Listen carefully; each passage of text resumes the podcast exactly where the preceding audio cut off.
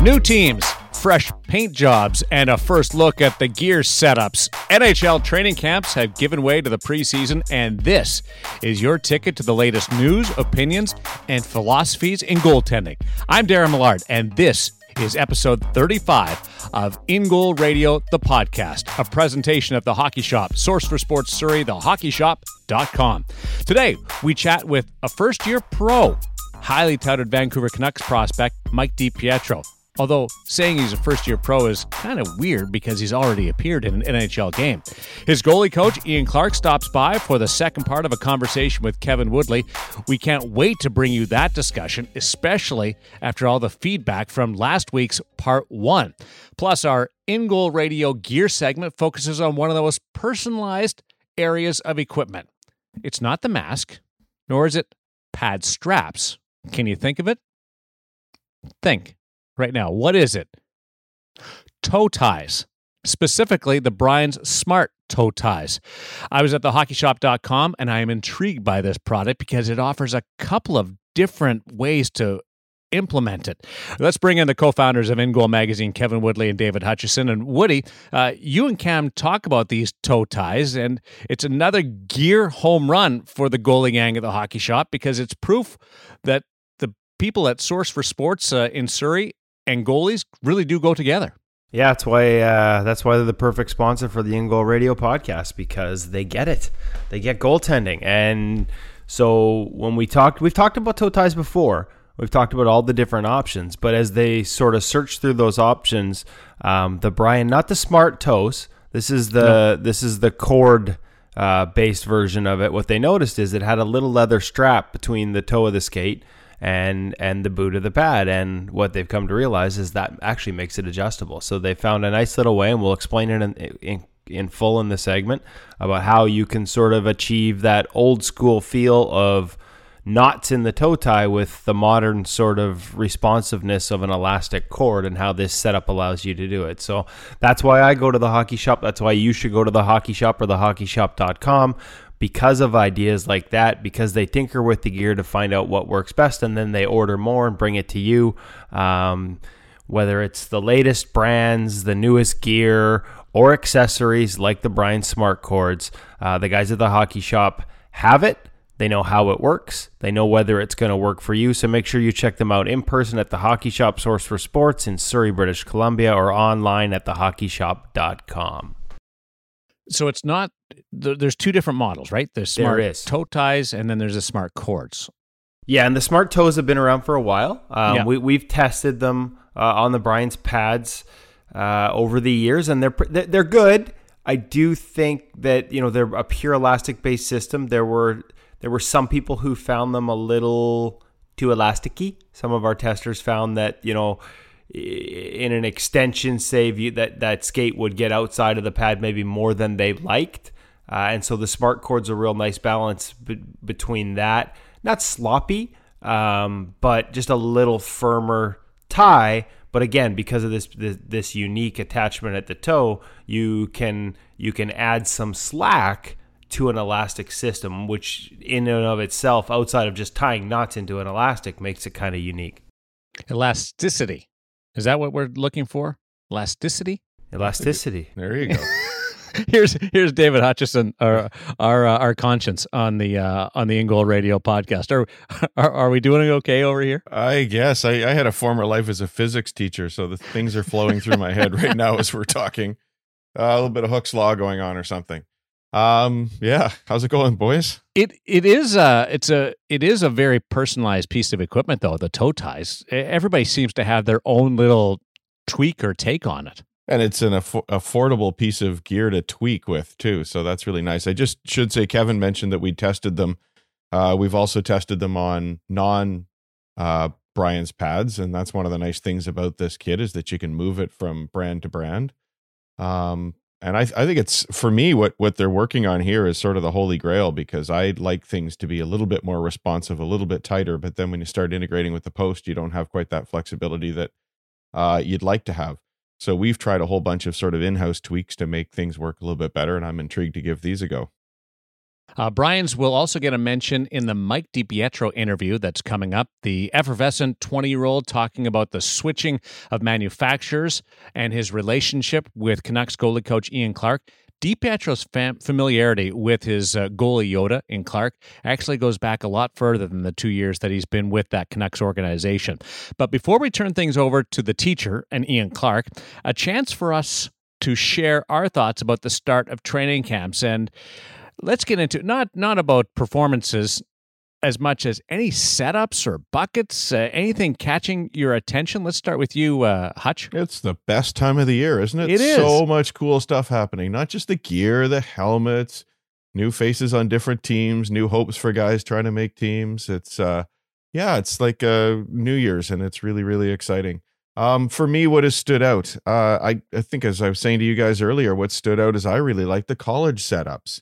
Um, I'm I'm partial to those clean paint jobs that uh, are bold, that are recognizable from a distance, and I'm seeing lots and lots of those amongst the college kids. I think it was a Boston College one I was looking at uh, yesterday, which really did a great job of incorporating, you know, the logo, the name, but then there's some subtle stuff in the background. Um, and I don't mean to take away from my my point about things being bold and easy to see from the background, but there's sort of a layering to it uh, that began with something really really bold and and uh, and had a lot of gold in it, which uh, which I think is a theme coming around. Kevin, your uh, your favorite and probably mine in the NHL as well has a lot of gold in it. Ooh, the mask! Like for me, the best top top bucket so far, absolutely. Uh, and there's been some beauties, but like number one bucket has to be Carter Hutton's 50th anniversary Buffalo Sabres, um, with the the the actual gold leaf on it. Now you know me, if I was wearing a bucket with gold leaf, I'd just get hit in the head. It'd be flaking all over the place, and there'd be guys like trying to like make money scraping it out of my crease. um, but I like to me, that's just that thing is gorgeous. And sticking with the theme, I, I think the Sabres uh, Bauer nailed Linus Ullmark's setup uh, with the the swords down the side of of his new Sabres pads uh, and and matching gloves and blocker. Like that's that's that's up there up along with maybe uh, Collin Delia's uh, setup with Chicago Blackhawks. Uh, to me, those are those are two of the best. And I should a little love here, boys, for uh, for a couple of our compatriots in the the goalie gear social media geek world. Um, goalie gear nerd and the goal net. Uh, as much as we'd love to say we have every setup on our social media, those guys are all over new setup. So it is a fun time of year. Make sure you check them both out on Instagram, uh, as well as us, of course, at InGoal Mag, to see the latest setups and some of the new tweaks that uh, that guys are trying at pads. Guys switching brands. There's there's been some pretty exciting looks so far this season, and I, I look forward to seeing a lot of these guys in person as they start coming through town here, and we'll have them walk us through why and maybe some of the personal touches that you don't see on social media, some of the backplates and things like that. So we'll we'll try and bring you a little more behind the scenes as uh, as the season starts and we start getting guys coming through town here in Vancouver and into some of the other locations. Mr. Millard, as you get into Vegas, we'll have guys coming through Yeah. there too with you. Um, it's going to be exciting.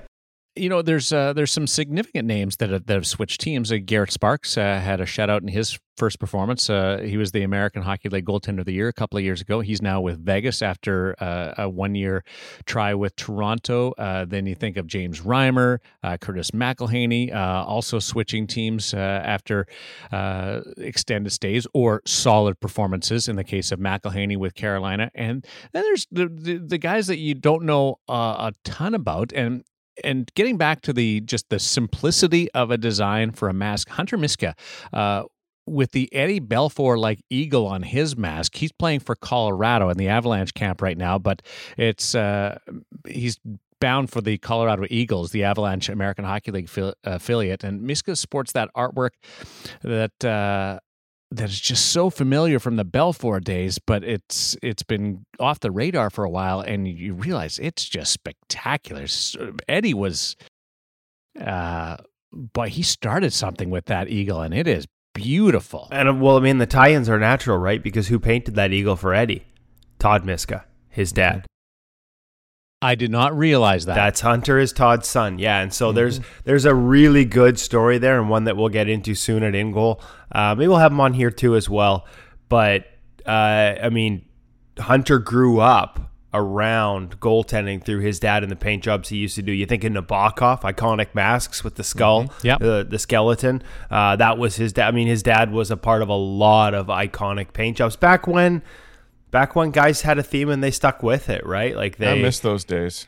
I yeah, they were ident- they were identifiable based on the mask, right? That's kind of disappeared. They've gotten, you know, some guys are, um, but for the most part, they did. We saw it this year. We saw Jonathan Quick switch. Like uh, to me, he was the battle armor that Eye Candy Air uh, built mm-hmm. for him. That was Jonathan Quick's sort of symbol, and uh, people copied it all around the world. Um, but he changed this year. Changed painters went to Dave Art, as many do, and and that look is sort of continued with a different take on it and.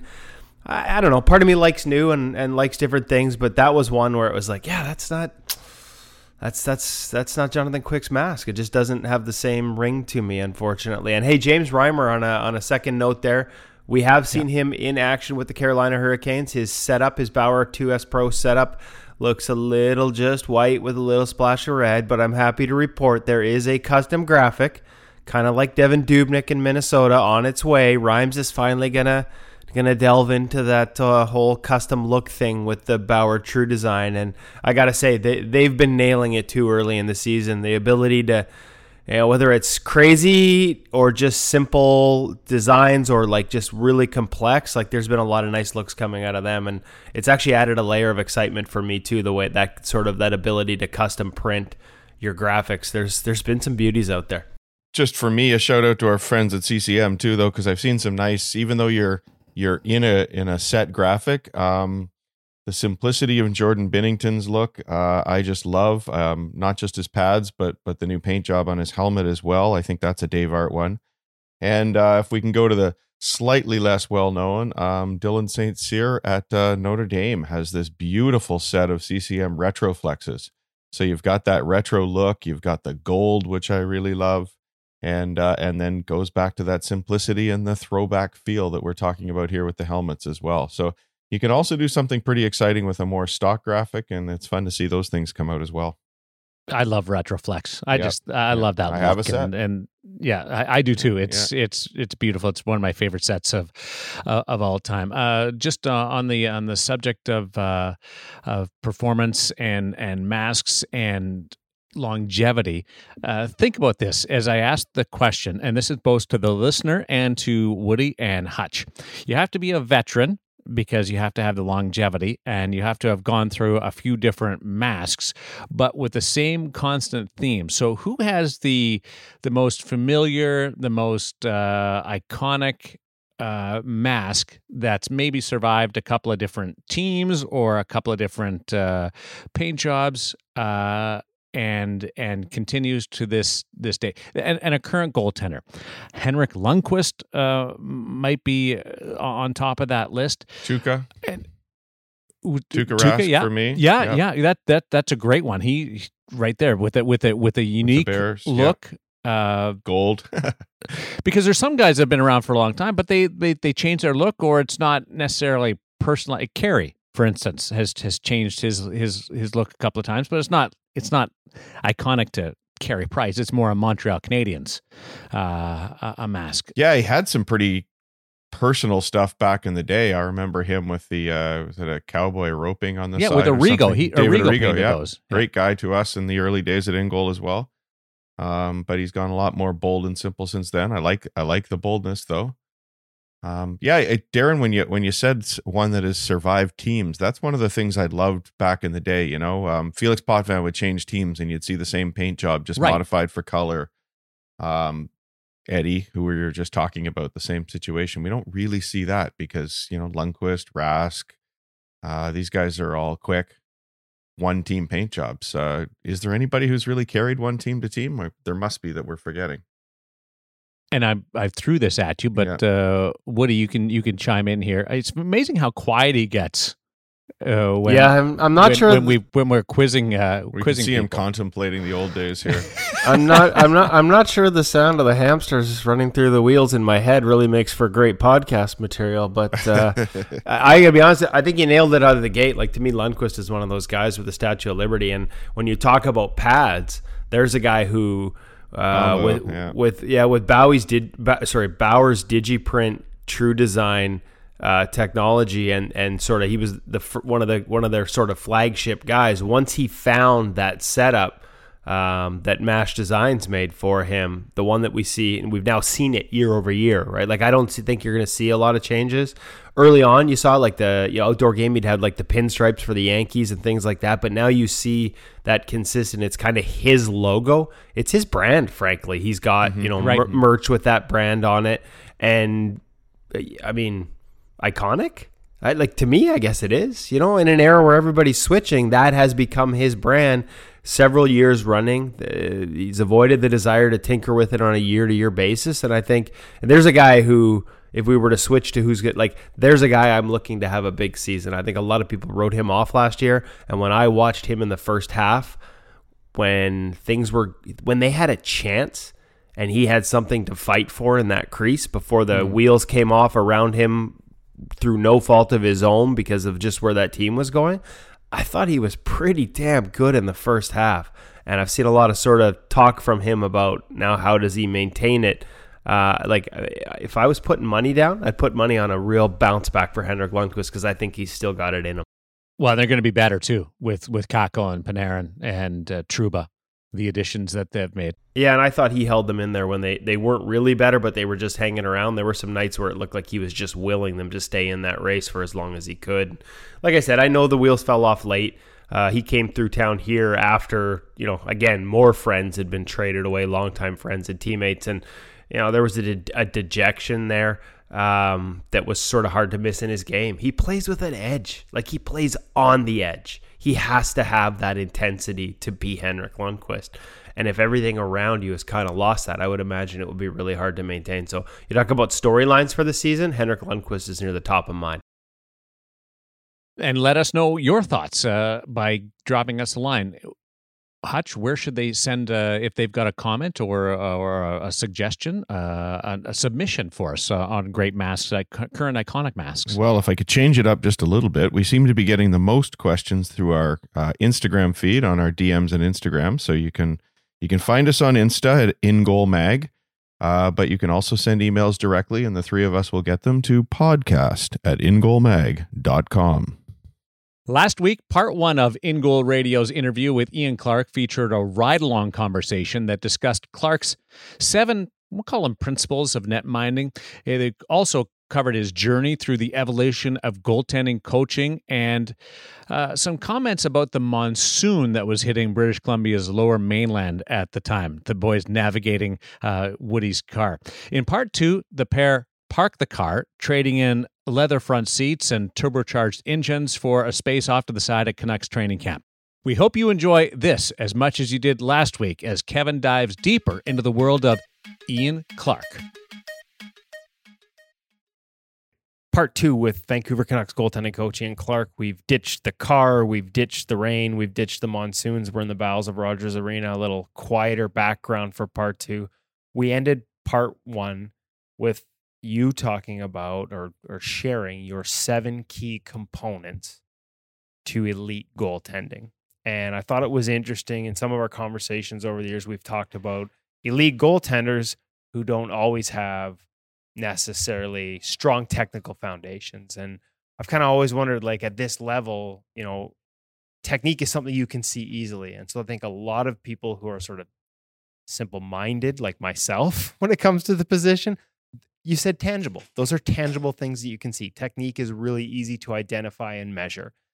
And we see guys that don't have it, but then they have all this success. And, you know, I think of a guy like Craig Anderson who, you know, doesn't have a what I would consider a strong technical game necessarily, but has had incredible success at the NHL level.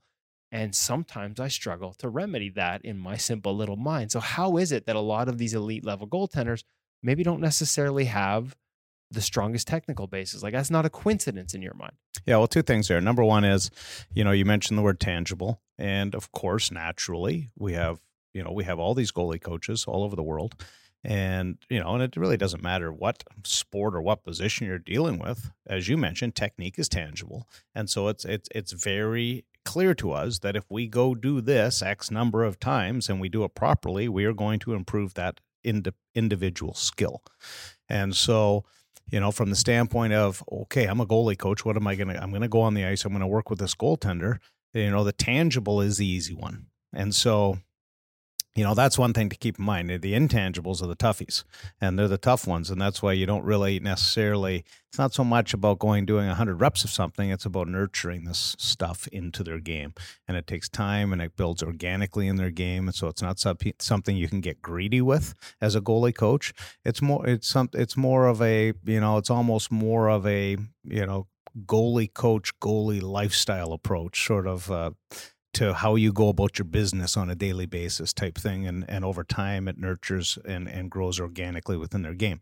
But uh, the other the other point to be made on that is the game is very dynamic and very unpredictable. And often we find goalie coaches working in in environments with limited shooters limited space um, very predictable uh, very patterned and we end up uh, and the goaltender goes ahead and, and does all the repetitions and then they're put into the ju- what i call the jungle which is of course live action with 20000 people in the building and huge risk the risk that didn't exist during the drill. So add dynamic unpredictable high risk all of a sudden from low risk high pattern very non-dynamic and all of a sudden it's no surprise that these just these technical repetitions don't always translate immediately to this you know and and this high high structural ability into elite performance. There's just too many variables in that unpatterned environment.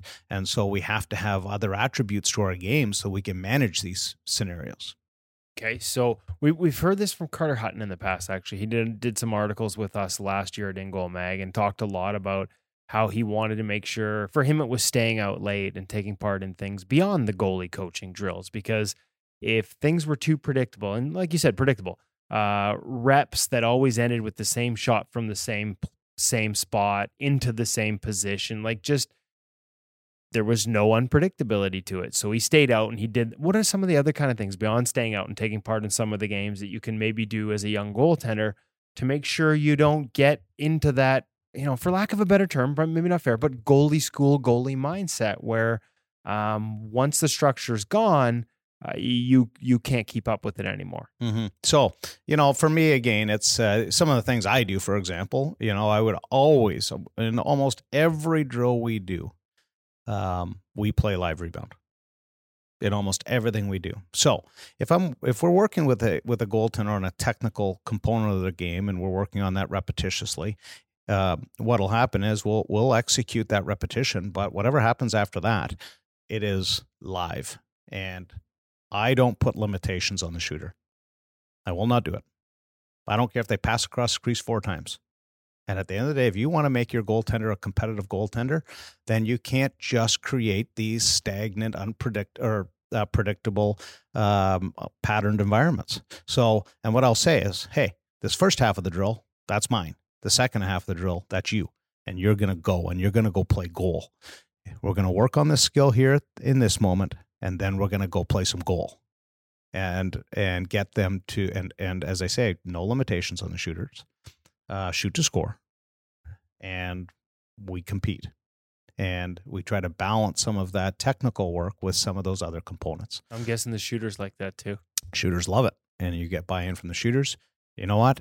If you got a competitive goalie, competitive goalie loves it. You want to go step on the ice with Marc Andre Fleury and see the biggest smile.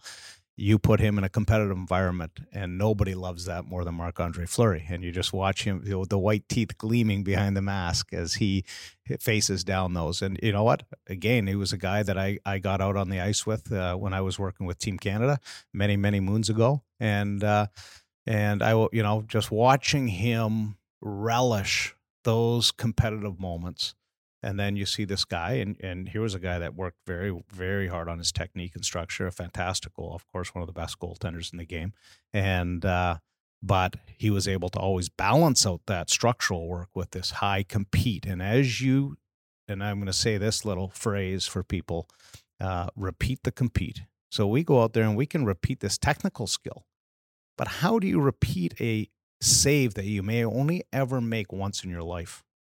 How do you do that? You don't even know what the save is. Like some eh, some people may recall Jonathan Quick sticking his leg vertically in the air and and stopping a puck once for his back leg in the air. He has only ever done that once in his career. Well, how did in the world did he get good at that? He's only ever done it once. Well, he repeats the compete. And that's the message I would always give to goalie coaches and goalies. And if, and if you're going to be a part-time competitor, it's you're a non-competitor. So, in order for uh, that uh, that repeat the compete is not just uh, we're not talking about game time. If we want that to be unleashed in that critical moment, the repeat the compete mantra has to happen in practice and it has to be on a full-time basis. So that's an example of one of those other attributes you talked about um, as the seven keys being something that can be coached or at least developed as a mindset. Uh, we think of guys that are competitive naturally. The reality is, if you want to be elite, you need to become competitive all the time, and that that like anything can be maybe not drilled into you, but repeated. Yeah, it's certainly a, it's certainly a non-negotiable with me. And uh, you know, I often tell goaltenders that I sit down with, you know, for the first time. So, for example, I I I'd never met Jacob Markstrom. Um, and of course, we sat down and, and had had the had our preliminary conversation, and we talked about this was going to be a partnership. And at the end of the day, he was bringing certain attributes to the table, and and I hope to bring some of my some attributes myself to this partnership. And I said, you know, and that's the way this is going to be. It's going to be a partnership. Um, and that I only had two things that really were non-negotiable for me. You play the most critical role on the team. No one has a greater potential individual impact on the outcome of a game than the goaltender.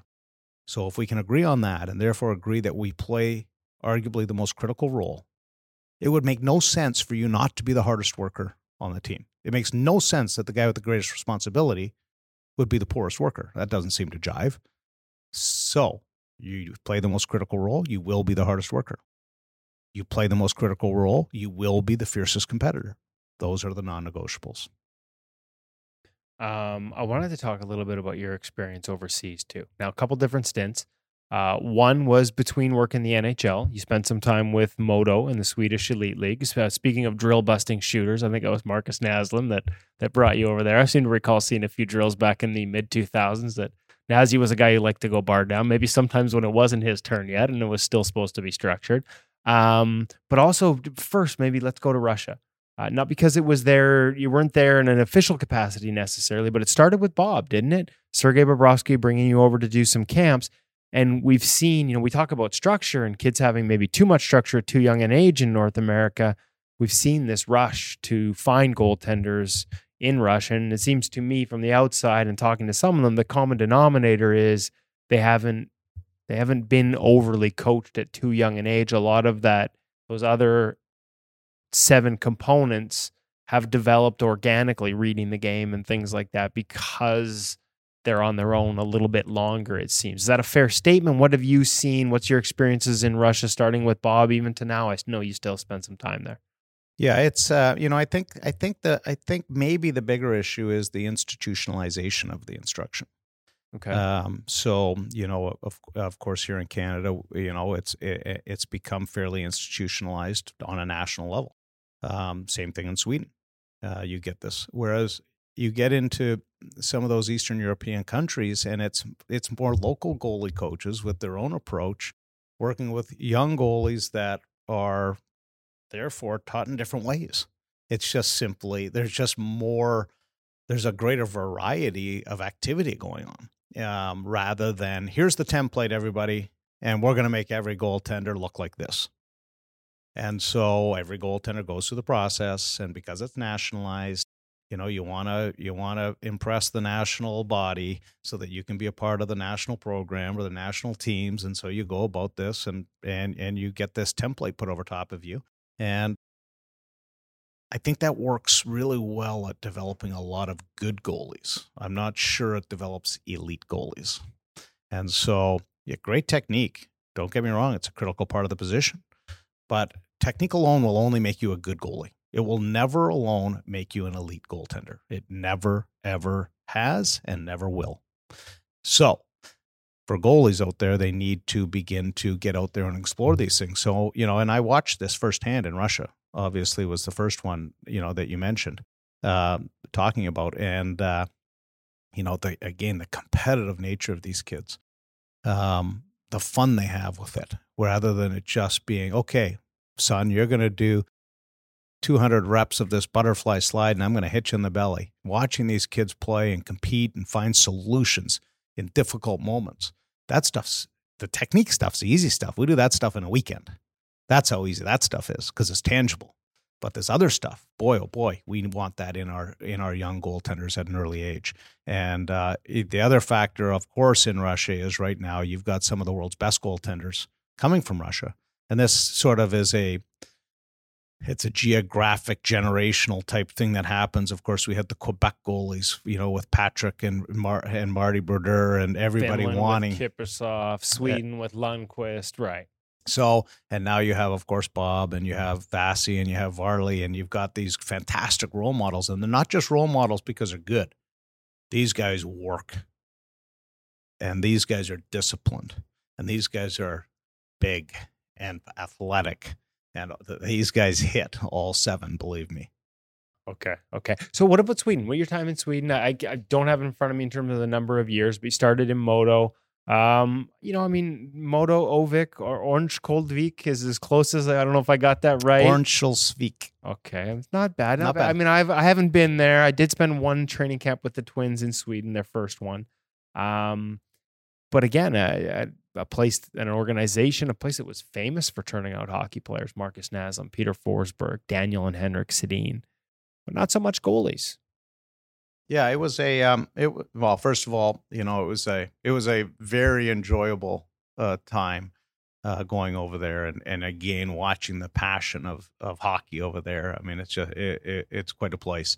And I, I'll never forget stepping out in ja- late January and basically the Arctic Circle and and I don't know what sea I was on the edge of and the wind blowing. It was about minus 50 degrees and and um but yeah, it was uh, you know it was it's a, Sweden's a unique place, and again they have incredible passion for the position there, um, as we know, um, and you know sometimes that passion leads us to these institutionalized approaches and and what have you that we deal with. It's not there's no it, it's all noble causes, and uh, but Well, sometimes you, you, you there's always a desire to organize. right That- and, That's innate. and and it was um, you know and they did a very nice job of as you say organizing and and and and for lack of a better description putting ink to paper and saying "He- here's an approach and you know what again it, it did a fantastic job of of uh, developing you know, footwork skills and, and fundamental positional skills and the ability to get a from point A to point B very very efficiently and uh, you know all these types of things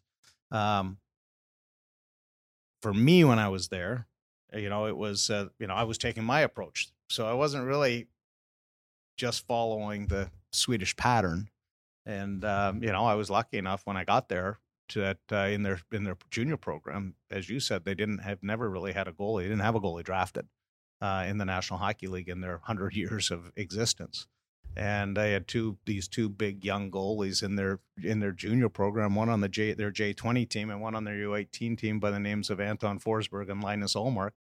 And uh, you know, we uh, we got to we got up to work with them. They already had a excellent um, skill set to begin with, and they were big and they were long and they were athletic. And you know, we sort of took them on this journey, and and of course they they at the end of the day you know, I'm kind of just a messenger out there. At the end of the day, the goalie has to be prepared to do the work, and these kids locked in on that. And uh, you know, I think a couple years later, Linus Ullmark was a top goaltender in the Swedish Hockey League, and uh, and it was uh, they didn't have, they they were fantastic, and boy did they work. And uh, so it was a lot of fun doing that. What were some of the things that you took away from Sweden, from from their coaches? Like you said, you've talked about whether it's the goalies or the coaches, always learning from other people. Um, we saw things like uh, the reverse. I won't call it reverse VH. I'll call it the reverse or reverse, um, just because I know that's your preference. We saw that sort of come out of Sweden at the time. Um, what was it like? Like, were were there elements that you brought back from there that changed the way you approach certain things at all? Well, and I'll say this, uh, you know, and and we're you know since we're talking about the reverse position, um, you know, when I got over there, it was a position that was being fairly, um, fair, you know, it's a fairly common position over there, much more common over there than it was elsewhere. Yeah, they were ahead. Uh, They, were ahead of the curve ahead. there for sure. They were ahead, especially from a static position, post position standpoint. And you know where we really began to work a lot was you know was to turn the reverse into a much more dynamic uh, activity and and not just a static post position, but how can this this unique position um, how can it almost transform the way the position is played? Because, and there's two things uh, I'll mention about the reverse. Uh, well, number one is just from a static position, the beauty of the reverse position relative to previous post positions is the tilting of the upper body leaves the hips closer to center net. And so, a simple lifting of the torso from that tilted position immediately puts the hips in the center of the net, exactly where your angle is. And so it's a much easier uh, way to get to middle net. It's a much easier way to move east west um, from that position. So that that that was a big big part of the of right. The, we were coming out of VH being the more standard right. sort of dead angle play in North America, where your hips are way over at the post. Everything's where, at the post. Yes. Yeah. So back, uh, other than that back leg being on the ice, all your coverage is outside of the net. Correct. So this was a big difference. But then you know you begin to start thinking about this position and then it became clear and this that this is the first position in the history of goaltending first position in the history of goaltending that allows us di- to dynamically connect everything we do away from our post to everything we do on our posts. It's the first position in the history of the game history of, of goaltending. So i can be in butterfly position say at the top of my crease you know t- for for example facing uh, the left point you know, I've gone down, I've, I've made a save. The puck has, has, has moved to my left into the corner. I can rotate and I can immediately reconnect with my post in reverse position. Well, I couldn't go from butterfly to, to one knee down or VH. That's not a possible move. Right, so now all of a sudden, I have these two moves. This these this common move I use away from my post, known as the butterfly, and this common move I'm using at my post called the reverse, and they completely work symbiotically together. It's the first time in the history of the goaltending position. And so that's where we really began to look at growing the dynamic nature of the reverse position, and that was that a lot of that work was done in Sweden. And that and, and like you said, I I knew it was a game changer. I'd never thought of that specific aspect of it. So, and again, they were quite ahead ahead of the time uh, in terms of using it commonly over there, and we didn't really see it come over here on a regular basis. I guess Jonathan Quick and in 2012 with the cup kind of seemed to spark that conversation over here. So another example of learning from things overseas and other goalies. Um, wanted to ask you a couple more and then we'll let you go. Uh, between the two parts, we're going to be close to an hour here and do appreciate the time. Balancing life as a goalie coach at this level, the highest level, with life as a goalie dad. Yeah, Morgan was a goaltender drafted by the Canucks. Um, your youngest son, uh, Blake, is a goaltender now. I think around pee wee age. Uh, second year Adam. Second year Adam. Sorry, and and full caveat there because I don't have kids in hockey. I don't know what anything. Just made his first rep team. There we go. Congratulations, young Blake. Um, I don't even know what these these Adams and Pee Wees don't mean anything to me as a as a guy who doesn't have kids in hockey. So I just throw it out there. Um, how do you balance that? How do you balance the? I mean, the as demanding as you have to be here, and um, with with guys who are doing it for a living. With I'm I'm guessing as a goalie dad, there's got to be sometimes a softer touch. Is there like how do you balance those two worlds?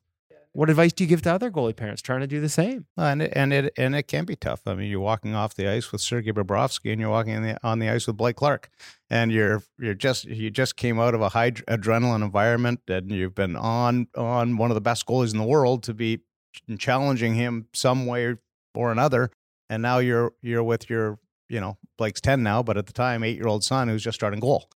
Um, so yeah, I mean you have to you have to uh, you know it's and I have to catch myself sometimes, and I got to step back a little bit um, because you have such high expectations of your of your pro goalies, and uh, you know I have the same high expectations of my son, but at the same time he's ten years old, and and at the same time you know he hasn't gone on the journey yet that some of these other goalies have gone on and he hasn't gone on the journey that I've gone on. And so, yeah, you do have to step back.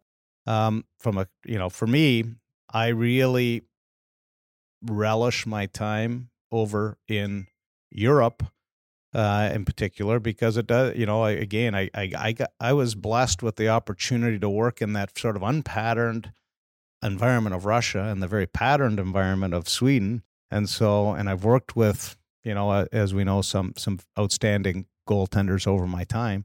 And so I've seen, you know, an awful lot and been able to pull pull from so many different um, avenues uh, in my journey. And so, you know, I, you know, with my son at 10 years old, I do very little coaching with him um, from the standpoint of technique. I want him to go play goal. I want him to be a goalie. And I often tell goalies this I can help you with your pre shot activity. I can help you, mark you with your post save activity. I can help you here. I can help you there. But at some point, you got to go be a goalie and you got to go make a save.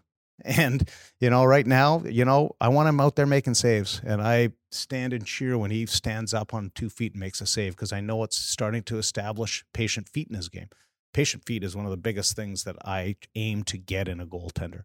And at the at the you know at the NHL level of play, you've got Alex Ovechkin. I can show you incredible clips of Sergei Bobrovsky holding his feet as Alex Ovechkin is releasing a shot from the hash marks in the slot the shot is released. You clearly see the puck on the way to the net, and Bob's still on his feet. Um, that's some tough stuff. Okay, so now eight to ten year old Blake, you're cheering when that develops naturally. You just want to see that. You're just you're you're encouraging it. Yes.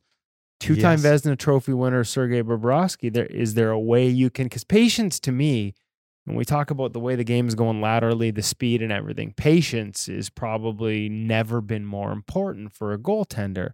And the question always becomes, you know, how do you encourage it? How do you teach it, especially at, at the higher levels? Like you said, eight to ten year old Blake, you're just you're encouraging it when you see signs of it. Mhm, mhm. Can you teach patience? How do you teach patience for a goaltender? Well, I, re- I actually teach some. I use a bit of a different word. I mean, patience is sort of a nice word to use, but at the end of the day, it's kind of an ambiguous. What does that mean? so, you know, I talk about I talk about uh, neutrality in a goalie's mind and body. So we are never pre-committed inside.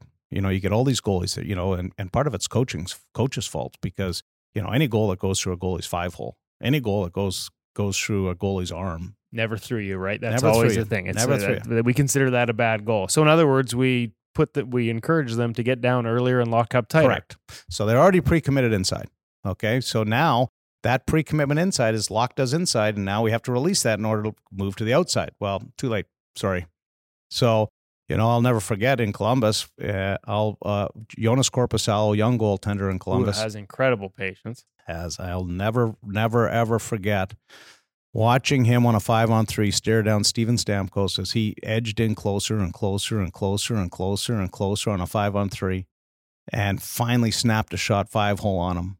And I went back to that coach's room, and John Tortorella was not happy with his goalie, young goalie. And I said, I couldn't be happier with that goal. And he looked at me like I had nine heads. And, uh, you know, and I said, listen, if we're going to, if these guys are going to be fantastic to the outside, they're going to give up a few to the inside. And that's just the way that goes. I can make them stop them all to the inside if you want, but it'll be very, very average goalie. If we want them to be great to the outside, I need them to give up a few on the inside. And so patience comes from not not ripping on in, in part, not ripping on everyone that goes through you because No. the cost of patience is maybe one or two does, but you have the ability to access nine or ten more that are maybe labeled top corner otherwise. Correct. And so when I talk about, you know, I per, first first of all, I teach goalies that we have internal reactions, we have external reactions. A shot into my torso is an internal reaction.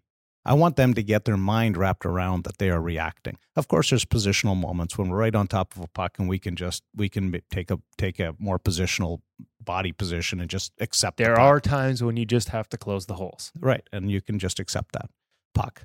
Um, but it, for the most part, we talk here, we talk internal reaction, external reaction. We talk about neutral elbows. We do not pre commit those elbows inside. We do not do that. We will stay neutral in mind and body until that puck is released. And, and we will go about our business that way. And of course, the other thing is, and, and of course, this is from the Finns, because of course, been done lots of work with Finns too, and they cherish the hands some places cherish certain things and the Finns cherish the hands. And, uh, you know, I always talk to goalies your three most important anatomical um, assets starts with your eyes, your feet, and your hands. So we do, and you've probably seen me doing a lot of work here in the last year here in Vancouver with uh, Jacob and with uh, Thatcher and some of the goalies here. And we do a lot of handwork. We do um, you know, we've just talked about patient feet. You've seen tons of visual um, activity going on in how we go about our visual work with these goaltenders, which of course comes back to that engine and having that if strong, efficient engine um, that is just purring along in their game so that they can open their game to their uh, to having clear eyes and clear mind. Nice. Uh, I like it. Clear eyes, clear mind. Um, I think I think we'll leave it there, Ian. Uh, we could probably you and I could probably go on forever here, uh, but I can't thank you enough. That's almost a full hour between the two segments. Uh, I'm going to make you promise that at some point over the next year or so, we we, we get back together, and I'm going to pick your brain some more. But uh, thank you so much for taking the time. I know our listeners enjoyed part one. I know they're going to enjoy part two as well. Thanks, Kevin. A two-parter with Ian Clark, Vancouver Canucks goalie coach, and his well, newest prospect, uh, Mike DiPietro. We have a conversation with the Canucks uh, goaltender coming up uh, later in the show. So uh, a lot of synergy with this week's episode with uh, Clark and DiPietro. And your takeaway, Woody, from Ian Clark. Oh, see, this is a tough one for me because I've known him. So not a ton of this surprises me, but it is interesting to hear him talk about it in both part one and part two. Technique, like it's important it's often what we get focused on on my side of things, you know, in the media. Uh, on social media, certainly, um, we see a lot of people criticize goaltenders for technical mistakes they make that may lead to goals when, when we're sort of reviewing. Um, people are looking at, at plays and stuff like that. And yet, it is it, it's the one thing we can identify and sort of talk about as analysts because it's it's there. We can all see it right? Once you have an, an, understanding of basic goaltending you can you know you can see when some of those things are missing those elements are missing in a game. And yet it is just such a small part of it. And uh, you know I think Hutchie the one thing that jumped out at you is the same thing that that it, doesn't matter if you're not competing. And compete is something we often describe as an intangible, but as Ian said, uh, it's something that you can nurture and develop in a goaltender, and in his case, just by frankly insisting on it on a daily basis. Yeah, I love the piece about about compete. Um, I think there's some real lessons in there for goaltending coaches and for kids, and it was interesting that for me they actually fell outside of those seven keys. They they they more came down to the be the hardest worker in the room and the repeat the compete. Um, I, I thought those were both the real keys that everybody could put into their practices this week. Um, the the other thing for me was that um, I don't I don't think any of this has to be an all or nothing thing. People love to get into debates on one side or the other, and oh, we we have to drill in the technique, so we've got a strong foundation for our goaltenders, and that's the number one thing. Or oh, all these Russians are coming out and they haven't had the same sort of structure to their game and and now they're drafting athletes. So we just got to find a kid that has a higher upside that we can train later. I actually love that Clarky um, clarified that a little bit in the interview, Kevin. And I heard him say that it's not that the Russians aren't trained, it's that there's a little bit more variety in what's going on there. And there's not that formal structure that everybody in the country has to follow. So there's more to to look for, is what I was hearing.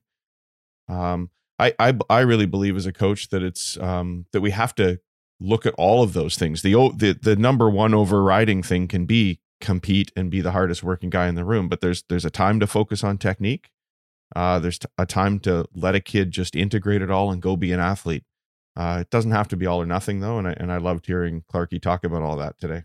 Well, and it's interesting to me too because uh, obviously, you know, full disclosures, we said in the first one, like I go back to early 2000s with him. He's the guy that got me into goaltending. I was editing his technical pieces. And as he said in part one, like he was a guy who was known and maybe at earlier in his career focused on that technical aspects. And to see him evolve where he rec- where he talks about it just being one of seven pieces is, you know, there were elements of the conversation that I had sort of witnessed and seen, but to hear him articulate it was fascinating as well. And I think there's, you know, I mean, this is a guy whose books and magazines from the crease were subscribed to by some of the biggest names in goaltending coaching way back in the day. So to hear him talk about his evolution as a coach, um, I enjoyed that. And I think it's a nice little tease because uh, we hope to have Ian contributing some some version 2.0 of from the crease type articles for us at In Goal Magazine over the coming year you know being too focused on fundamentals and and technique isn't a bad thing uh, like to have that conversation and that debate is is what I'm referring to Mhm. because five six years ago there was a, a real hole in in Canadian goaltending and remember the they they banned the import rule on in the Canadian Hockey League and they wanted to get more more goalies in so to to go a little bit too far on the technique side and then bring that back a little bit I think is is is a sign of progress I guess I, I was never one for there being a hole in Canadian goaltending back then. I mean, there were so many fantastic goaltenders, and everybody overreacted because they didn't like a particular performance in one international event. Uh, I think it's always been there. Well, no, no. Then, then you look at the uh, the the other side of it, and just the uh, the the fact that uh, the technique uh, really goes out the window when you look at the best. If you look at the best ten saves, like like Clarkey and and he talked about, if you look at a highlight reel, the ten best saves, you'd never teach a goaltender to make any of those saves. It's You, the, you never never never practice any of those movements. well, he And talked about that's where that's where the great athlete comes out, right? the ability to break from structure, to have structure in your game, but not have it not have it define you to the point where you're limited by it. The ability to go outside of it, like he talked about saves that like you might make once in your life. Like how do you nurture that? And I guess that's the question. And um, you know, Hutch, you're right. I think a lot of the reaction to Canadian goaltending was overblown, but there was there's no question there was a period there where the ones that were being picked, both for some of those junior teams and junior programs, and then drafted high, many of whom flushed quickly out of the professional system, um, were you know largely get in a spot and get hit goaltenders for a long stretch there. There was a passiveness that had, that had come into Canadian goaltending. I don't mean like five years ago. I mean further back than that. Uh, I think the most recent sort of what's wrong with Canadian goaltending arguments have been, frankly, I agree, overblown.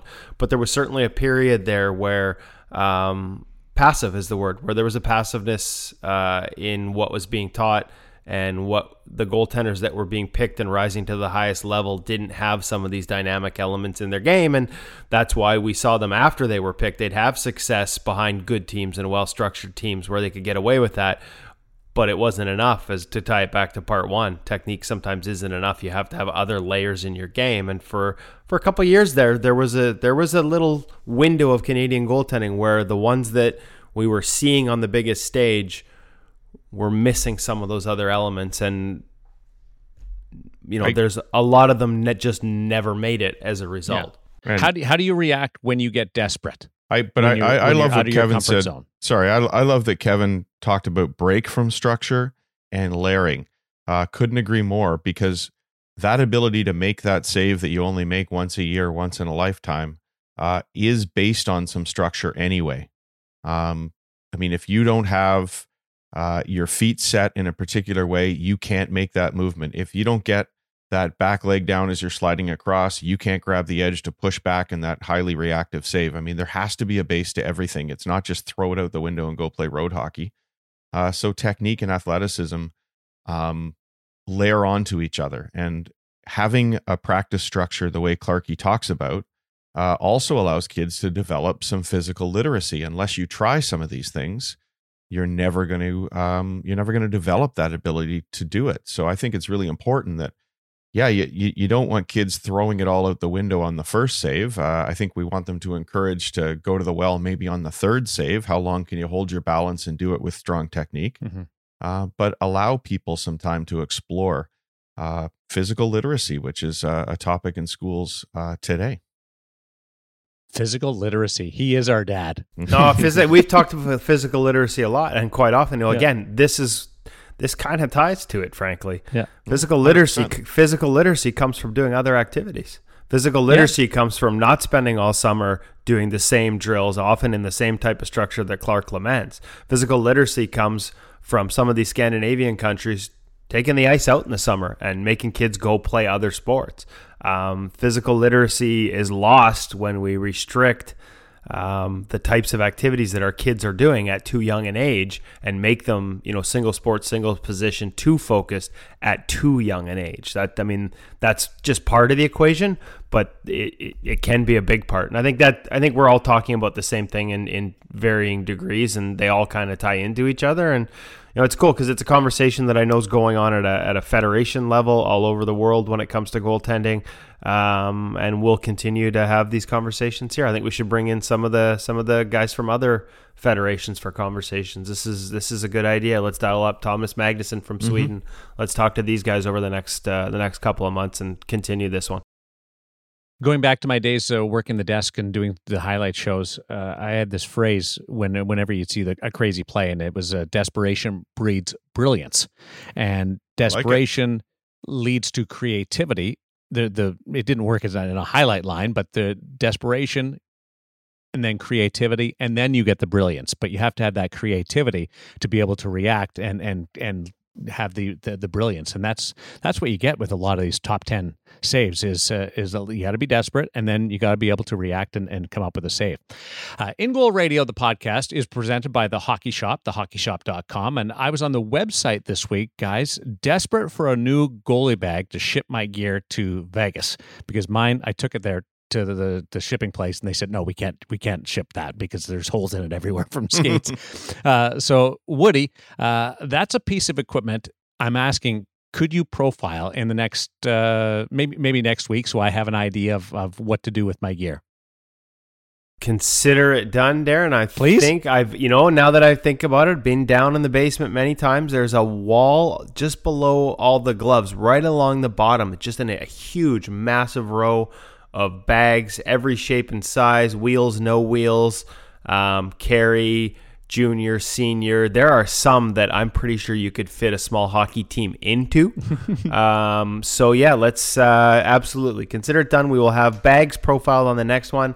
Let's see what we can do about getting a discount on those bags, not just for you and your move, but for all our Oh, okay. listeners. it's uh, it's not the sexiest piece of equipment or or accessory but i mean it's one we use it every time we play and uh and it's important and whether it fits in the are you guys wheelies or are you guys uh shoulders carries Shoulder. Uh, I'm shoulder now, but I every time somebody makes a grand statement on social media, thou shalt not use wheelies, make the five year old carry his gear in the locker room himself. I No, always ask you? why. Uh, I've done both. I've done both. I think right now I'm a carry. But uh, I I, might- I, I- believe I'm a- the wheel was invented for a reason, and, and I think it's okay Yeah. to use it. Yeah, listen, I'm a carry guy, but not because of any type of foolish macho pride. I'll, you know, we'll explain that next week when we get into it. I'll Woody save- just doesn't I'll want the wheels to that one. scratch his new car. that's it's got something to do Ding, with the ding, car ding, ding, ding. yeah Yeah. and the oh, sorry sorry i said turbocharged it's su- super super, super twin turbos, Darren, twin turbo, supercharged. all Now, right. hey, listen, um, and as far as like, like, what do you mean bags aren't sexy? Have you ever seen me pull it out of the car? I make this stuff look good. well, uh, I've got a garage sale coming on uh, coming up this week. I've I've got a few other things uh, that I can throw your way about uh, about gear ideas uh, as well. Uh, as I get ready for my. do you want to give the address on that so we can send all the yeah, in it's goal crew over it's in to? Markham. Okay, so be on Just the drive lookout for a randomly mo- around Markham, Ontario on Saturday, Yeah. and you'll find Darren somewhere. There, there might be some Uh, sweet memorabilia lined up for you, memorabilia Yeah. collectors. I'm actually selling some memorabilia and some uh, some Belfour a Belfour glove that he wears underneath his uh, his wore underneath his trapper. So I just I, I I'm I'm purging. Uh, so next week it's uh, it's it's hockey bags. Okay, now for toe ties, and the goalie world has traveled a long way from the leather strap and buckle. Woody, you never used one, did you? No, I'm way too modern for that crap. With all due respect to Marty Brodeur, who was still using it when I was covering the league, but um, no, I've never had to do up my my toes with a leather strap and buckle, and I just sort of shudder at the concept. Well, it was it was hard to do. Like just the dexterity that you that you required uh, to to put on that uh, that buckle and that strap. Uh, Hutch, you know all about it. Oh, I mean, we, we act like this is some great science to make you a better goaltender, but I think the Velcro toe ties were invented for parents who got sick of tying them up for the Yes. five year olds and for beer leaguers who can barely reach down and touch Yeah. their toes. So let's be Well. I- when you I would probably, I mean, and Hutch can validate this, but there's pretty pretty strong odds that if I had to bend over to get like there'd be an injury involved getting dressed if I had to do a leather toe tie around the front. Leather my, toe tie, totally. Uh, skate laces uh, took over. They were the mainstay until bungee cords arrived on the scene a couple of years ago. Uh, no matter your preference, there's always still a further debate about how tight you tie them up, whether you put the gap in the skate laces or uh, use the bungee or even a gap in the bungee. And that's where this week's feature product in the gear segment comes in. It indeed does appear to be the best of all worlds, a hybrid, if you will.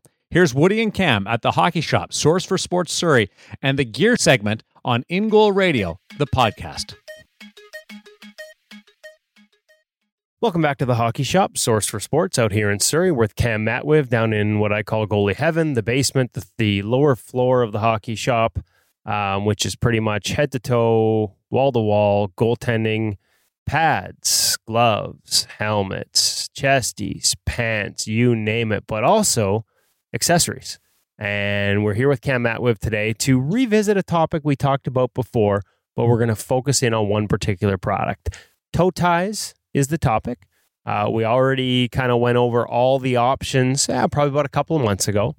But there's one option that's emerged um, as, as, a real popular choice uh, among the sort of new bungee style system, and it's available not just on pads, but available as as a separate order, and it kind of fits on anything. And that is the Brian Smart straps, not the Brian Smart toes that are sort of that elastic wraparound, but the Brian Smart straps. Cam, walk me through why this one in particular is flying off the shelves for you guys. The Smart Cord. So this is an adoption that you've seen on practically every new set of pads that have come out this year is some version of a, a bungee cord system. Um, it, for the most part, guys have been a little bit slow in being available aftermarket in terms of by the bigger name brands. I mean, we've seen things from you know um, companies all around that have come up with different shock cord systems and whatnot. But uh, this is one certified by Brian's, hand built by them. Um, we have on our walls in particular. It's super easy to install. There's even an instructional video um, link actually on the package itself if you get a little confused. That's a nice uh, idea. Yes, great idea. Um, but why this is going to be beneficial to you in particular, especially for someone who um, a lot of reverse VH um, pulling up from the post, they really want that pad to snap back, but have a nice tight control feel, especially right at the front toe. These are where those smart cords really come into play. It kind of removes some of that uh, slop, for uh, lack of a term. Right. Now, the one thing about this one that separates it from some of those other ones is even with wanting that snap, some guys still want a little more give at the toe than the elastic itself allows. In mm-hmm. other words, some guys are still looking for that toe tie knot feel before the elastic kicks in, a little bit of a gap. Especially, you mentioned the RVH. That's one of the comments. They want a little bit of slack that allows them to get the skate inside and the toe on the post before all those elastic properties sort of, you know, again, help you get the get the skate to the ice and the butterfly, ease some of the tension, but also allow the pad to snap back. And what Brian's has done here, and you can do that, like you could just tie knots in it in one of the elastics. Uh, different models are, have varying degrees of ease with that. But what Brian's has done with this system, um, the smart cord system, is they've put a little leather sort of spacer. And what we discovered here as we are playing with it, and we'll have a video on our social media channel uh, with all due respect to Cam. John will walk us through it when, when Cam was away. So uh, we're going to give him his moment in the sun on social media. But this little leather insert between the toe and the and sort of the the the boot of the pad where it connects will slide up and down. And so you can in effect create different lengths of slack before the elastic kicks in. And we've had some real positive feedback on that. So that's why we wanted to come revisit this one and and talk about it is you know a product that's that's sort of that's a separator for them. You don't need to tie knots. You've got this little piece you can insert there and you can adjust the length on it to to give you that bit of slack before the elastic picks up. What's been the feedback from goalies that have tried this setup Exactly. I think you kind of touched on kind of the biggest point, which is really why we like kind of uh, pushing this product in particular, is because it does give you that flexibility to to find exactly what you need. You know, um, good you know, for us old goalies that maybe you know sometimes the new technology we get it, but we're not quite willing to go all in. This is a nice little bridge between the two worlds. Uh, when you said us, were you referring to me as in us as old goalies, or I just guess yourself? I'm just referring to myself as the old goalie in this equation. Thanks for pointing that out, Cam. just wanted to confirm. We'll make sure we have Jono on next week. yeah, feedback's been great for for for this all around for goalies of all ages and all performance levels. Um, having that extra gap there again, like you you described before, the reverse VH is where it really comes up. Uh, You know, it just gives you that little bit more toe space to make sure that you integrate well with the post and not get hung up on there. Uh, sometimes, you know, with laces and other some of those uh, you know cord systems in particular, you can kind of get hung up, almost having your skate parallel rather than you know the blade kind of touching the ice, especially when you're in that position. And a that puts a lot of stress on your hips and knees, but it also you know you're you're losing reaction time because you're going to have to pick up your pad further to be able to get that edge, right? So this is where that comes in and handy. If you don't have that gap, if that pad's pulled really tight over the top of the toe, it's kind of hard to get the toe box outside the post and the skate inside. So again, just a little bit of uh, almost like a little margin for error um, as you head into the post, as opposed to the the chances of maybe ending up with that pad inside the post when you don't want it. So just you know another another wrinkle. Good on the folks at Brian's for introducing it. So that's the Brian Smart Cord retails here for twenty nine ninety nine. Canadian, a product that can cross the border. Make sure you check it out at the Hockey Shop Source for Sports here in Surrey, British Columbia, or online at thehockeyshop.com. Cam, this was a quick one, but a good one. Thank you very much for your time. Thanks, Kev. having spent some time looking at that product, uh, I, I, I like it. I like what it does. I like the options that it- that it gives you, and it is truly uh, the best of uh, of any world, depending on where you are in a particular. Because we do fidget with it with that thing, and uh, I'm I'm to pick it up. Uh, nice nice job, Woody. Okay, and uh, so we should be clear on a couple things. Um, hey, it's not to be for everyone. I, I do like it as a combo, kind of blends both worlds. Um, but you got to be careful. The Brian Smart Smart Strap toe tie is their sort of original one, and that's just that doesn't have that adjustable piece. If you're the one we're talking about is the Brian Smart cord toe strap, and that's what gets you that little extra leather piece and that little bit of adjustability. We'll have a video on uh, in goal social media channels. With all due respect to Cam, it was Jono that walked me through it uh, a few weeks ago and alerted me to this idea. Uh, we'll get that online. Well, we'll get that online before this podcast is up. So you make sure you check it out at uh, our Instagram feed and get a little more information on the Brian Smart Cord toe strap. Hopefully, we don't sell them out too quickly like we did the Lundqvist sticks last week. Those were gone. Um, the hockey shop got orders and requests. They couldn't fulfill some of the orders across the border just because of shipping rules with Bauer product, um, but they got a lot of requests from New York City. Uh, so it's kind of interesting to see uh, how far the, the podcast travels. As a matter of fact, uh, an apology on last week's gear segment. Uh, we talked about the undergarments, and both Cam and I butchered the pronunciation. Emily uh, from from Oniric Oniric got a hold of us. Let me know the correct pronunciation, but we'd already gone with it. So the the base layer we talked about last week is Oniric. And remember how we talked about the only thing in my mind that it was missing, and nobody offers this anymore, was was sort of the padded knee pads. Yeah. Bauer had the padded knee pad pants, and, and nobody has anymore. We said it would make a nice combination with the Bauer padded knee uh, sleeves. And we happen to notice that Cam had a lot of stock of those now discontinued Bauer knee pad sleeves. He had, he had a bunch in stock. And when I realized that, I remembered a conversation in the locker room with Carey Price about how he was running out of them and where was he going to get them. Well, text message to Carey, a little back and forth, and Cam got a call from the Montreal Canadiens equipment manager and an order I think I think for a dozen size large Bauer knee pad sleeves. So if you're out there looking for the Bauer padded knee sleeves, um, make sure you check out thehockeyshop.com. Just one more example of why they are the place to go for goaltenders because they know when to stock up on things that everyone else is going to be looking for, including the greatest goaltender in the world right now. Love the fact that you're a broker. It's amazing how how you cover it all. Well, it's it's kind of nice when you can actually as I said to Carey in one of the texts, I'm like, just feels nice to actually be useful for a change instead of always asking him for something like his time or an interview or what you know one more question, right, Darren?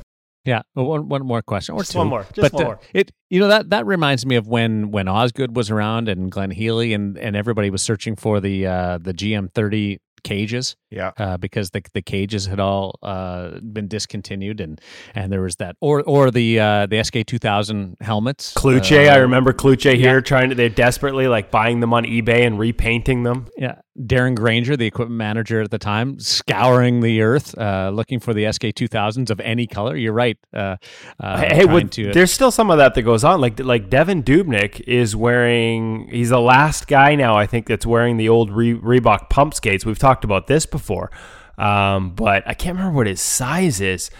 You know, but cowlings eventually wear out too. Like it's hard to find those cowlings. So he told me this summer they had stocked up on a bunch of his size cowling for those old Reebok skate products. Like he's basically got enough sitting, I don't know, in a garage or in the Minnesota, you know, equipment room to get him through the rest of his career because he has no intention of changing. The skates haven't been made what? Like when was the last time Reebok made a pump skate, Hutch? Like seven or eight years ago? At least. Yeah. Yeah, so, and he's still got to get into that on an annual basis and doesn't want to switch. So you're right. Like it, hey, it continues today. They they go to great lengths to make sure they have stock of product that they like that you can no longer get. And like I said, for some goalies, that's this Bauer knee sleeve, uh, padded knee sleeve, and. Uh, like Carey, you should hit up the hockey shop and thehockeyshop.com if you're looking for one. They still have, I think, about 20 sets of large left and a bunch of mediums, boys. Well, uh, I, I'm trying to think of how they would, those would fit on my skinny legs. So whether I would have to go to a medium or a, or a small, just based on on on skinniness. But Hutch, if if Hockey Shop ever runs out of stuff, at thehockeyshop.com, they just call you because I look at your background and and I look around your house and you've got all this old stuff.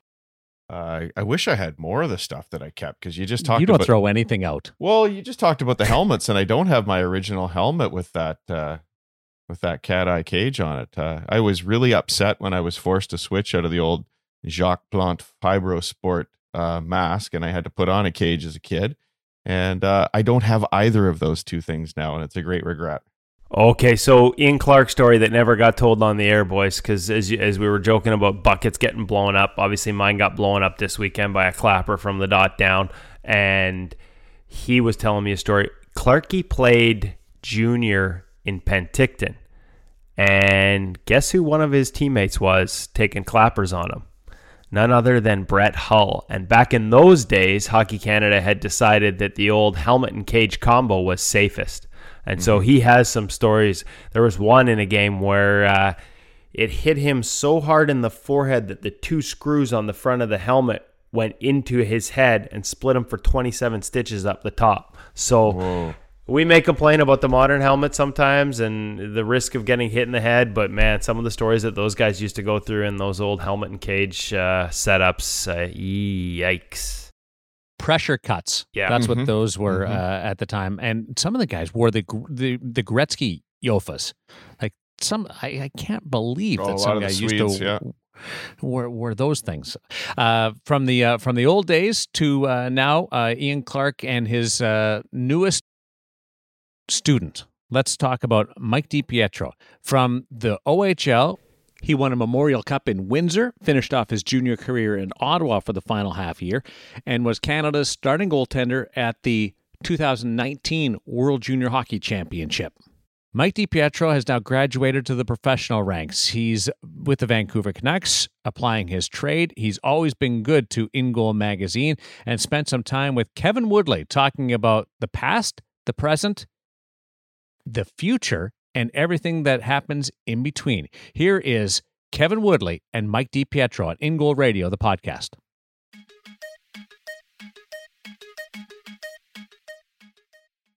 the opening day of your first training camp as a full blown professional goaltender.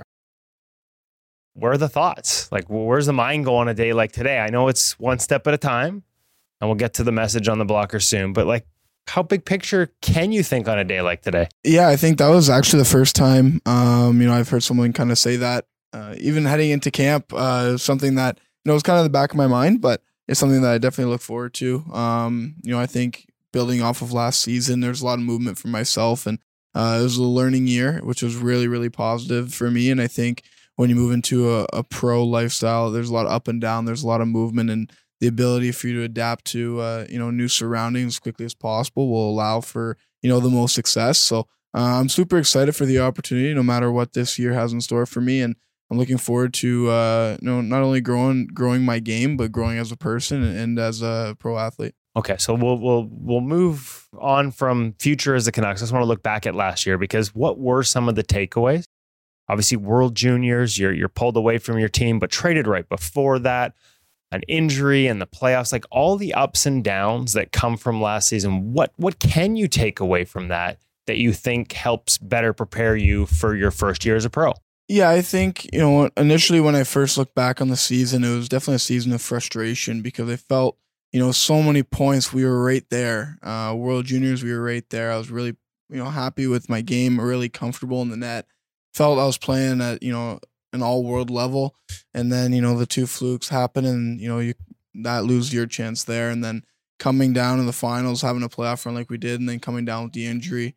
So definitely there's a few frustrating moments, but you know, as time went on this summer, I really had the opportunity to really decompress and look back on it in a more positive way in a way that yes, there's a lot of movement, there's a lot of ups and downs for myself, but also I got to check a lot of things off my checklist that I want to do as a goaltender, and um, I feel like my game's growing in the right direction, and representing your country on a national level is something that uh, I'll always remember and never forget, and that was a special moment that I could share with my family.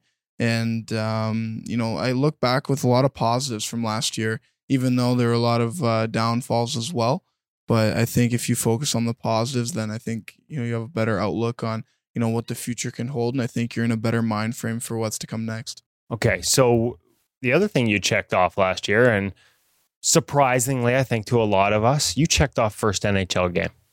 Obviously, didn't go how you wanted, thrown into the fire, not an easy night. Where do you it's funny i wasn't even thinking about that till you talked about checklist and then it popped into my mind. I'd kind of forgotten about it but i guess that's tough to how many times have you been asked that question and asked about it? And how do you look back on that experience? Yeah i think you know for myself uh, every time i'm asked that question it, it's kind of with like a pity tone it's like they feel bad for me but you, um, you you got to play an nhl game at that age yeah and there's something that you know it's a dream come true obviously you know, when you dream about your first NHL game, you dream about pitching that, you know, 40 save shutout and standing on your head and whatever. And, and it didn't happen for me. But, you know, I got to live my dream. I got to, I'm very grateful for that opportunity. Uh, it was an opportunity for myself to really look back and realize that I can get away with certain things in junior that I can't get away with in pro.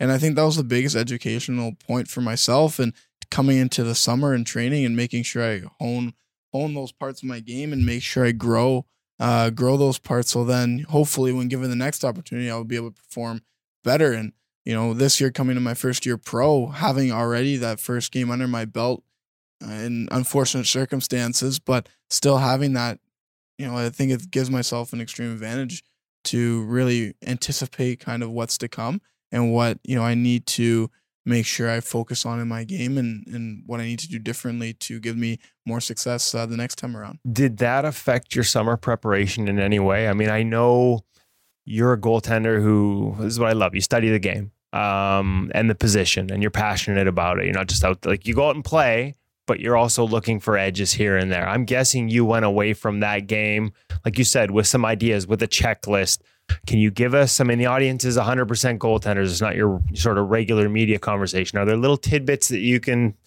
share that like hey yeah this did work at junior but it's not going to work in the nhl and i need to adjust so whether it's you know entries into the post or depth management any little things yeah i think when when i first met clarky uh you know i guess it would be a year ago now um you know you, you talked about using my t push t pushes more and you know, at first I thought I T pushed a lot around the net, and then looking back on previous video, you know, I, I, was I was a wide shuffler. It seemed like, and you know, integrating that into my game, uh, being able to use high stance, low stance, medium stance, making sure I can navigate around screens, more flexion in my stances.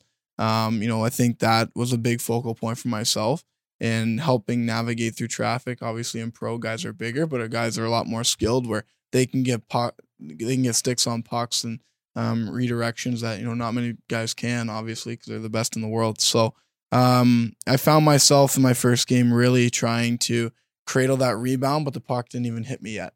And I think that was shrinking. My arms were coming in way too soon, and my butterfly making me really, really narrow instead of making me really, really wide in, in that butterfly. Which you know, I, you have to make the save first to worry about the post save, especially when you're dealing with traffic. And I think that was something that um, really stuck out for me when we were watching the tape over, uh, you know, the day after in Anaheim and when I was with Clarky, kind of breaking it down. So yeah, I think little things here and there, obviously rounding out the whole game, but I think using my high stance and making sure I'm timing it right, dropping in a low stance on the release, as well as navigating through screens, making sure my butterfly doesn't narrow uh, while still keeping high thighs and keeping a wide butterfly and, and, my chest big as well. How easy is it to buy in when Clarky's giving you lessons? I mean, you you talk about you know I, the three stance system. I think he's actually now it's a five stance system. If I if I if I'm correct, it used to be a three stance system, but like that's something that you know that was one of the first changes he made in Sergei Bobrovsky's game, adjusting the stance and managing sort of your stance depending on where the play is. Is it easy to have that buy-in when he's got that experience, when he's got that track record, whether it's a Luongo or a Bobrovsky, knowing that that that sort of background is there? I wouldn't say it's easy because you know I'm a stubborn person, and even though I know I have to make changes, it's not going to happen overnight as much as I want it to. And I think I found myself sometimes this year forcing things into my game, and that was the biggest thing he said to me: "Don't force it, let it happen organically."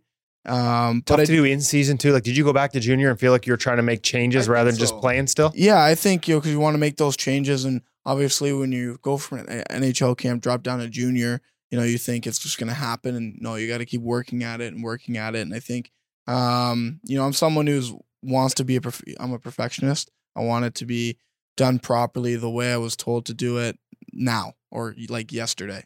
So for me to let it happen organically. It's it's not really in my vocabulary, but Clarky uh, Clarky really helped me in in the sense of really opening my eyes, making sure that I really don't force things into my game, uh, or else you're gonna get bit and, and bit pretty bad. So um, I think adding those things to my game while still trying to tr- stay true to what makes me successful as a goaltender, I think overall will give me the most success, uh, you know, down the road in my career. What is that foundation for you? And you say the things that make me most successful as a goaltender. What like do you have that as this is my staple, this is my foundation? Or is it, what is it? I How think, would you articulate it yourself? Well, I think you know, ever since being drafted or entering my NHL draft year, all I heard about was my size. My size, my size. I'm too short. I'm too this. I'm too that. Well, you know, for the record, at InGoal, we're very much pro small goaltenders. No, I, no, I'm saying it's, it's pretty funny because even to this day, I'm asked about that question. You know, everybody's six four, six five. I'm like, okay, let everybody else be six four, six five. I'm going to be me, and uh, you know, be the kind of goaltender that uh, you know th- that I want to be. You know, the one that battles, the one that you know competes on every puck, but I can still add those technical aspects of my game that can make me successful at the pro level at the hopefully the NHL level if, if I continue to work on it the way I do. And you know, I think just staying true to you know my battle, my compete, but adding other things to my toolbox will uh, you know definitely make me more successful. Okay, let's go back. Why'd you why'd you start playing? Like, why did Michael DiPietro fall in love with the game? I know you're you got a big brother story in this. Yeah, one. so I initially when I was uh, when I first started playing hockey, I was defenseman, and um, you know just my dad and I. My mom passed away the year before, so it was just my dad and I. Then my dad ended up uh, meeting my stepmom now, and her son was six years older than myself, and he was a goaltender. I saw him make a save on a breakaway in in a house league game. It was like a regular season. Honestly, the game didn't mean anything, and he always gets mad at me for saying that because to him it meant everything. But we always joke around him and I. But uh, I saw him make a save, and you know I, I loved how a goalie can be a difference maker in a game and you know they they shoulder the blame but you know they get kind of the credit too as well sometimes even when we shouldn't. And uh yeah i just like being being the x factor. You can you know turn the tide in a game i love i love the pressures that come along with it. And you know i guess a little screw has to be loose to want to get hit by things but other than that i think it's pretty uh pretty simple. Okay so gear where does that where like are you a gear guy? Gear keep has some great setups over the years. Are you are you passionate about it is just a is that just a little perk of the job? You get to have your own masks and your own designs. I don't know. And- I think for me, gear is kind of represents you. Gear kind of represents, um, you know, who you are as a person. And uh, goalies are unique because you can actually express yourself It's kind of know, cool, your- no? Yeah, exactly. Like I love it. And um, obviously, I, I wore Brian's growing up, and I couldn't wear it in the CHL. So you know, and actually, they build they build the equipment about forty minutes from my house. I was going to ask you. So you made the switch back. Like, how much did the fact that that that factory really is in your backyard? I think it meant a lot to the. Actually, talking to some of the people involved meant a lot to the people in the factory to have you come back. Yeah, I loved Brian's. It was you know I like because I know everybody there. They uh, they know me. I remember when I was seven years old, my goalie coach uh, gave me a tour of the factory, and I was in awe. So it was pretty cool being able to go back and see that, as well as uh, you know seeing the guys of familiar faces. So. Uh, and, and on my mask, yeah, I kind of let Dave Art kind of do his thing on the front. The, the back plate's more important for me. It's it's you know more special, more sentimental. I kind of make it, and um, you know with my new mask coming out, I'm I'm looking forward to getting it. So it'll uh, it'll represent me on, on the back plate while still having some fun and, and letting Dave Art kind of do his artistic you know masterpiece uh, you know for everybody else to see. So the so the personal stuff's on the back. That's where the tributes and things like that. We'll see that, and we'll wait for that to come out. But you've got on the back of the pads uh, a Yeah. map of Essex County. What? Tell me about that. yeah, I just wanted uh, I contacted the Brian's rep and I wanted to do something different. I wanted something to remind me of home. Uh, you know, like I said, pro is just a lot of up and down, a lot of movement, and you know, you- it comes a time where you miss home. Summertime, being able to be at home and, and seeing, you know, being able to travel, go through small towns. I'm a small town kid, so I love being able because everybody knows everybody, and I just wanted to have a reminder of that. So Brian's did something cool. They hand stitched uh, Essex County on both my pads on the inside. So, um, you know, during the season, if you know you come through a dark time or whatever, and pucks aren't hitting you as many as you wanted to, it gives me a chance to kind of reflect, kind of go back, and you know, just kind of picture being at home a little bit. Kind of, it comes, you know, it's a bring back point, a focal point to redirect my energy in a different way. And just kind of brings me back to uh, you know why I love to do this sport. Okay, so you've also got to bring back or focal point that you've written in in, in ink on your blocker. Now, um, we had this story last year heading into the World Juniors. The message was different on your on your Bauer blocker. You wrote ABC. This year, the message is different. Walk me through just quickly the message itself, both that one and this one, what it meant, how you used it, and how you think that can actually be like, can that legit be a tool that helps you in the game? We've seen like Cory Schneider years back used to have it and still has one in the inside of his blocker. How can it help? Yeah, I think, well, when I was first 16, I saw, when I was 16 years old, I went to Hockey Canada POE goalie camp in uh, in Toronto. And I just, actually, I never really told you this, but I recognized Carter. hey, these are the stories we like I best. know. I recognized uh, Carter Hart had something written on his Vaughn blocker at the time on the inside, but he had it with tape. And, you know, just, you know, it was kind of weird to me. I never really heard about writing anything on the inside of your glove. And then, um, uh, rewind about six months for Team Ontario, we were prepping and we had someone come in, talk about mental strength throughout a game. And, you know, players sometimes will draw dots on the top of their knobs of their sticks. So after a bad shift, they'll focus back to the dot. And, you know, for me, I, I guess as goalies, we really don't have a chance to, you know, take a shift off. And, you know, we're always on the ice really engaged. So I guess it started with, I guess, drawing, I draw smiley faces on my glove and my blocker. I have it one on the inside of my glove, one on the inside of my blocker. And that's kind of where it all started. Smiley So- face, just a reminder to have fun. Is that? Well, yeah, especially when you get scored on, you have you know thousands of people cheering against you or booing you and chirping you and everything. And I'm a person. I'm, I'm always smiling. I'm always laughing. Uh, every day is a great day to be at the rink, and um, you know it's what I love to do. So I think just drawing a smiley face really exemplified kind of my personality and what I like to do. So that certainly helped. And then you know, fast forward to World Juniors, I was talking with our strength coach uh, Ryan Hamilton and he was uh, you know he gave us kind of tools and everything he actually told me that he helped andrei vasilevskiy with abc uh, throughout when he first started with tampa bay. And oh abc like okay i can do the alphabet too. Like what like, what does it mean? Uh, and then it was aware breathe and choose and uh, you know i kind of digested that because i had my smiley faces on my gloves and it gave me a chance to really digest that information and you know, why would this benefit me in a short term tournament? And I think in tournaments, you really find yourself looking at the end goal, especially Canada. You're you're always thinking about gold, and this gold's what you want. But realistically, you're a month away from winning gold when you first enter camp to the gold medal game. And for myself, I wanted to be in the present as much as possible and making sure I win that number one job and then go from there and making sure I take it game by game. So uh, Hammy and I sat down and he really told me tr- trust it. So I wrote down ABC and I wrote aware, breathe, and choose. And aware is where you are. And then you breathe, take a breath to stay in the moment, and you choose what to focus on. And I chose to focus on the upcoming play or the puck or, or whatnot or the pe- big penalty kill we needed. So I think in a short term tournament, that definitely helped me. But um, I also work with Lyle Mast in the summer. And I'll, every time we talk on the phone, uh, we always stay stay in the moment, taking things one puck at a time. And when we first talked about this, it sounds simple, but you know, I never really thought about it that way because as goaltenders, we really hate. I hate's a strong word, but we really do hate. You know, when you when we miss a shot on the shot clock because we pay attention. And if shot clock people don't write down that shot, we get rattled. Hey, I got news So- for you. It doesn't get any better it doesn't get any better. But I'm just saying that you know when you're really just focusing on taking it one puck at a time. Say a rush is coming down, you're okay. I'm gonna stop this puck, and then you're not really focused on you know the power play that's gonna happen in three minutes from now or or whatnot. And you're really not getting ahead of yourself. So I think I'll always use take it one puck at a time. But I think for that World Juniors tournament, the ABC Aware Breeze Choose really gave me uh, the most success because it made the most sense to me at the at that time.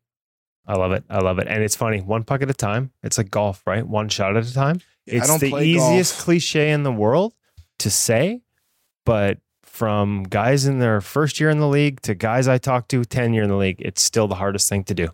Yeah, it's uh, it's definitely you know, me playing golf is definitely an ugly sight. Okay. It's me, but I love. Doing Sounds like we got a love- partnership in the future because uh, love- watching me swing is not pretty either. I love playing. You know, we go tournaments with you know best ball with my dad and my uncles. I love doing that. But for me to sit down and play around of golf, I'm not that good at it, and it's something that I'll get frustrated if I if I don't hit a good shot, even though I don't play. So I think, uh, yeah, I only pick one frustrating thing. So taking one puck at a time, I think is gonna be my thing. Don't worry about one shot, the other one shot at a time, the golf side. Um, last one, because PR is already going to kill me. We're over 12 minutes. Um, but just a chance to give shout outs. You mentioned Lyle Mast, other guys that you work with over the years that have helped to get you here, an opportunity to just sort of, like I said, give them a quick shout out and who you've been who you've been working with and who's helped kind of Yeah, I think his well, journey. I think it all started with Brian Spearing. He was definitely day one my goalie coach. Um, you know, he really taught me the fundamentals of goaltending, footwork, and every goalie has to be able to move. And actually, it was pretty funny when I was little. Uh, Brian would literally buy all of Clarky's books, and he would read them, and he'd teach me from Clarky's books. So then when No Clarky way. got, Clarky got hired here, he texted me, and I had no idea he got hired here because I didn't. I don't have social media at the time, so I didn't really look. And uh, yeah, so it was actually pretty cool. And Clarky got hired, and I told Brian, and Brian was super pumped. Um, and then a big shout out, like as well, to Perry Wilson. Perry and I worked together in Windsor. We worked together in the summer. Um, you know, early mornings on the ice. Uh, big thank you to him as well. Uh, Jimmy Bedard, he helped me out in in Windsor. Uh, obviously, helping me out a lot.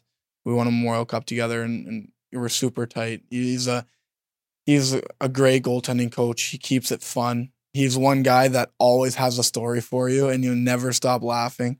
And he's such a great human being. And then everybody in Vancouver that's helped me as well, and um, you know, obviously mom and dad too. So uh, big thank you to them, and hopefully just uh, continue to write the story. Mikey, thank you so much for your time. I'm looking forward to doing a few more of these over the years, but it's kind of fitting that we get to kick this off officially and you're heading into your first camp. So thank you very much. Perfect. Thank you.